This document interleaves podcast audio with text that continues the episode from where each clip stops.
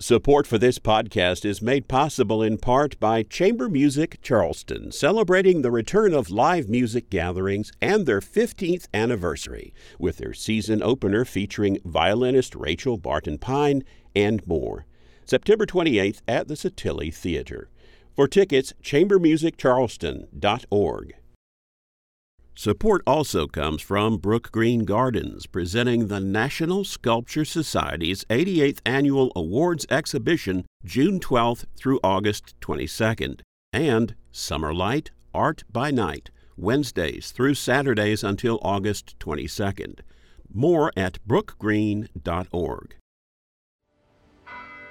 Productions of chamber music from Spoleto Festival USA are made possible by Bank of America the ETV Endowment of South Carolina, and the John Covington and Robert Luecke Fund for the Performing Arts. Hello and welcome back to Backstage, Spoleto Backstage, that is, your podcast companion to Spoleto Festival USA, with a special focus this year on that longtime festival favorite, the Chamber Music Series. Hi, I'm Bradley Fuller, and I'm thrilled to be bringing you an array of phenomenal performances and insightful artist perspectives once again now that the 2021 festival is underway here in Charleston, South Carolina. With last year behind us and the pandemic winding down in the United States at least, those amazing Spoleto Festival performances are once again live and in person. Certainly, I felt the excitement down here in Charleston the past couple of days, and I'm not the only one. On this first podcast of the 2020 run, we'll be hearing from Geoff Nuttall, first violinist of the St. Lawrence String Quartet and artistic director of the Spoleto Festival Chamber Music Series. Fearless leader, if you prefer. Geoff will share a bit about this year's chamber music series, including the piece he selected to start it all off a quartet by his favorite composer, Joseph Haydn. First, though, a note on the scope of this podcast. For this year, again, it's focused on the Spoleto Festival Chamber Music Series, which is an amazing, wide ranging, jaw dropping lineup of performances.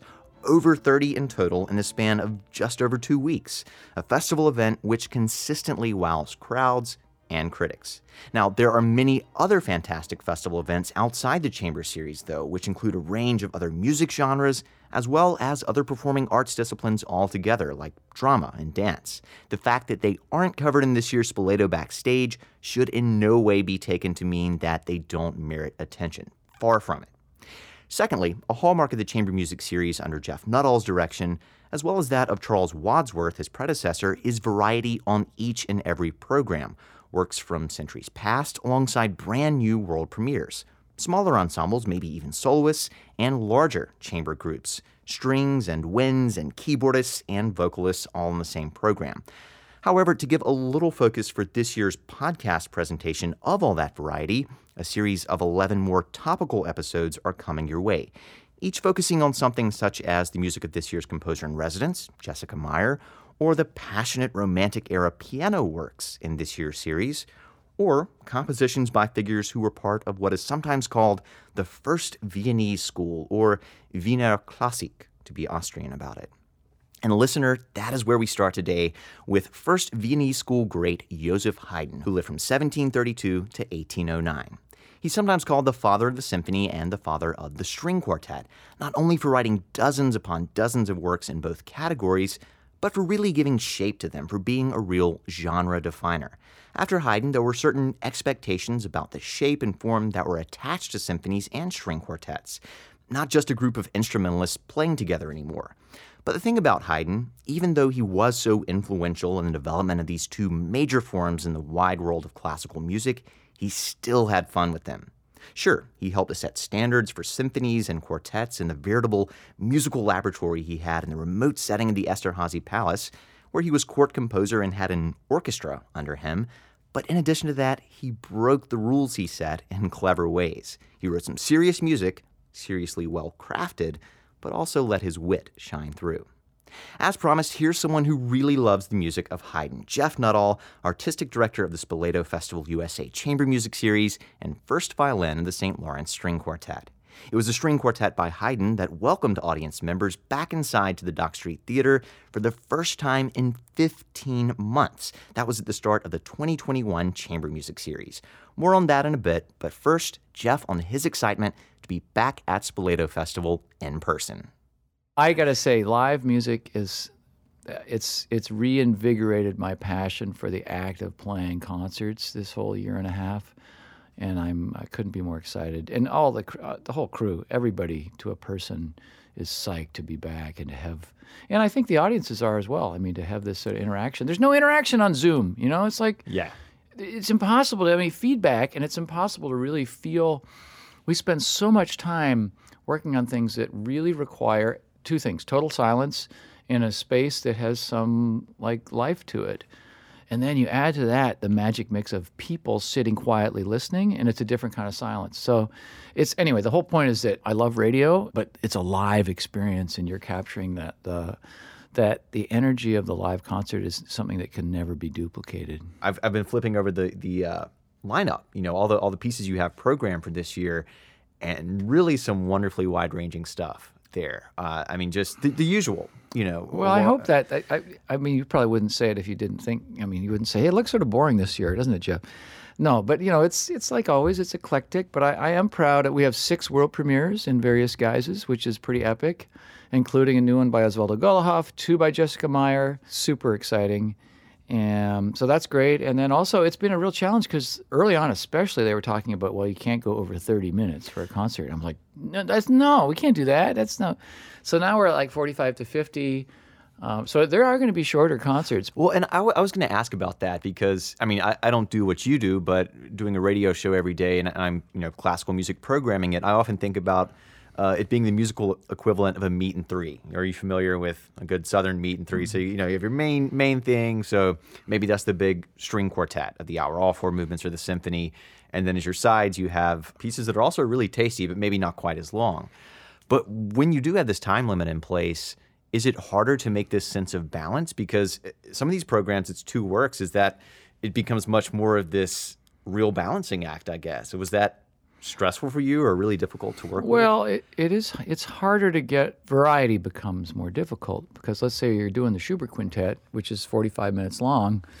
There's not a whole lot of time to do anything else. But then just that seems a little naked. So I think, I think that's going to be a really cool program because it's super short, brand new piece, solo violin that Jessica Meyer wrote for Livia, and then the Schubert Quintet. And this is Livia Sohn, your wife. Yeah. So yeah. that I mean that'll be exciting for a number of levels, and it's just I think that'll really work. But it, it was super hard to program big stuff. Beethoven Septet, uh, Coleridge Taylor Nonet, uh, Piano Quintet. They're all well over 30 minutes, and that you know, as you say, it, it's hard to then keep it under a certain amount of time. So I sort of ignored that in the last program, which is going to be so epic, and it, will be too long. But there's just there's too much great stuff I had to get in.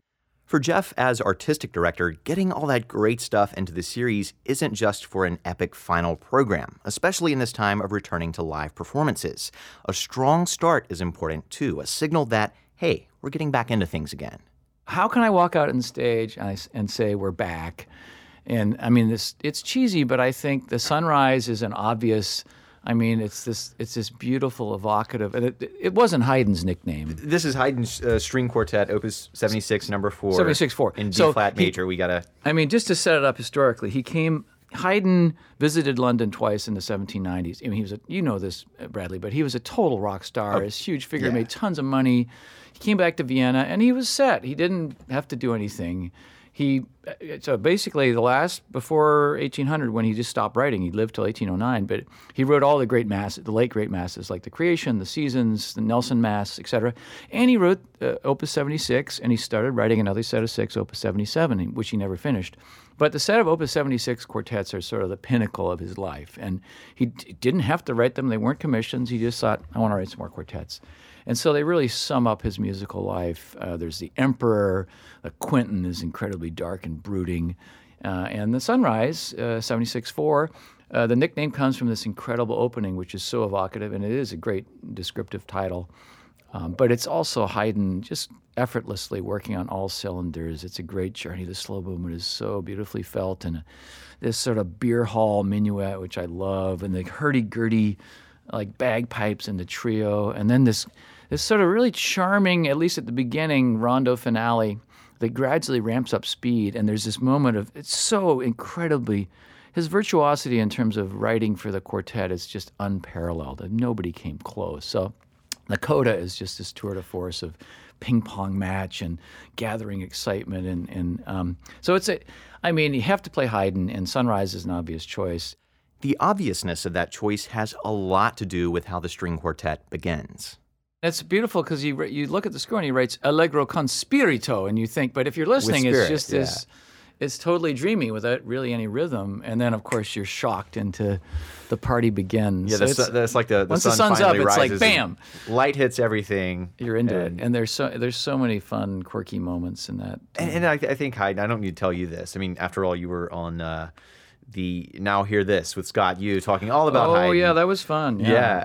And there's this balance he has of, of being so elegant, but at the same time letting letting the hair down and just having a good oh, time. He's the best. I mean, it's I, we, I don't even know where to start or stop for that matter. He's so far the best. I mean, it's also he never rambles. This is a 21 minute quartet if you don't do the repeats, and it goes the journey, the emotional journey, the textural journey, the orchestral.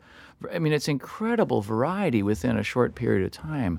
Beethoven could have learned a lot from that. I mean, I love Beethoven, but you don't need to spend 15 minutes on that movement. You know, you could be all little. T- so Haydn distills these essences of emotion and gesture into these perfect amounts of time, and you never find yourself going, "Oh, that went on a bit too long."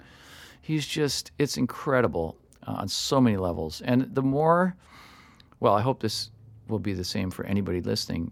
For us, the more we play, the more we rehearse Haydn string quartets, the better we like them and the more cool stuff we discover. Very rarely do you go, well, we played that a lot, let's dump it. Uh uh Wow. You know, it's amazing. It, and it's the only composer even close to that uh, for us that we find every time we come back. Like Sunrise, we played for 30 years, you know, and very, you know, every, we'll come back to it. And every time we come back to it, we go, well, that's cool. I never noticed that. Amazing. Um, and it's the same for listening. If you listen really actively, you'll discover and find new things about how he is affecting you with his music that very few other composers will reward. I, I think that's a mark of real craftsmanship, and it's always been one of my kind of working uh, litmus tests for whether I, I think something is a great work of art personally. Is like, is it is there the surface appeal, but then can you also go deep with it? Like, is it going to bear that repeated engagement? And if so, if it has both that charm that that hooks you from the start, but then you can also years later come back and say, "Wow, here's Yeah. something new." That's It works for stuff. all visual art as well. It works for pop music. You know, you, you put on um, Bob Dylan album and you like it the first time, and then on the third time you're like, yeah, that's all right. Uh, But you put on Blood on the Tracks, and the, and the hundredth time it's still the greatest album ever. You know, so that it, great art is rewards that kind of, as you say, uh, dedication. And you're, you're a Haydn fan or super fan, I guess. I I'm should the say, ultimate so. fanboy. Yeah, I'm. Um, yeah, he's he's the best. I mean, it's uh, really simple. No need for me to complicate a simple thing there. That was Geoff Nuttall shedding some light on Haydn's Sunrise Quartet and on the composer himself.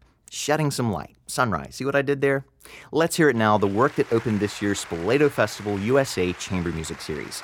Geoff Nuttall is first violin, Owen Dalby second violin, Leslie Robertson plays viola, and Christopher Costanza cello.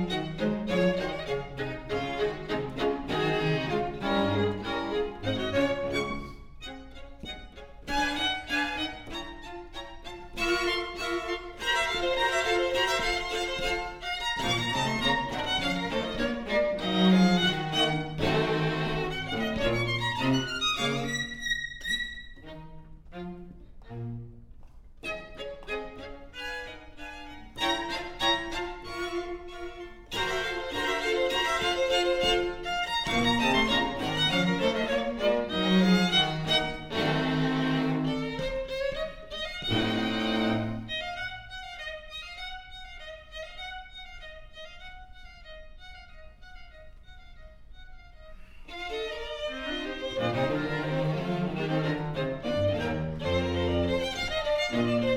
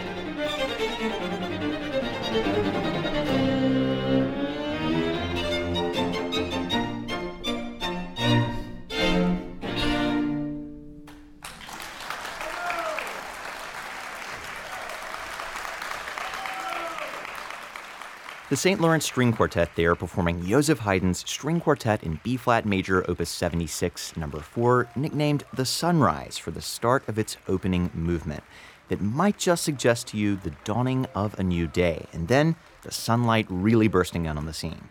And sunlight is breaking through here in Charleston as Spoleto Festival USA is underway once more with in person performances. More performances I look forward to sharing with you soon, plus some perspectives from quite a few fascinating musicians on the next Spoleto Backstage, available at southcarolinapublicradio.org or wherever you get your podcasts. And be sure to subscribe to the podcast so you don't have to go searching for it like it's Haydn's lost double bass concerto. If you want it coming right to you, subscribing is the thing to do. Otherwise, you run the risk of missing out on some fun facts, such as the first name Haydn, maybe you know some Haydns out there, is possibly traceable to British parents in the early 1800s who wanted to name their kid in honor of Haydn. Now, there are some additional explanations for how the name Haydn was derived over time, to be fair, but next time you bump into a Haydn, just start humming a bit of a Haydn symphony, and you might be surprised at their reaction. Anyway, thanks so much for joining me for this first episode of the 2021 run of Spoleto Backstage, and I really hope to have you along next time. Productions of chamber music from Spoleto Festival USA are made possible by Bank of America, the ETV Endowment of South Carolina, and the John Covington and Robert Luecke Fund for the Performing Arts.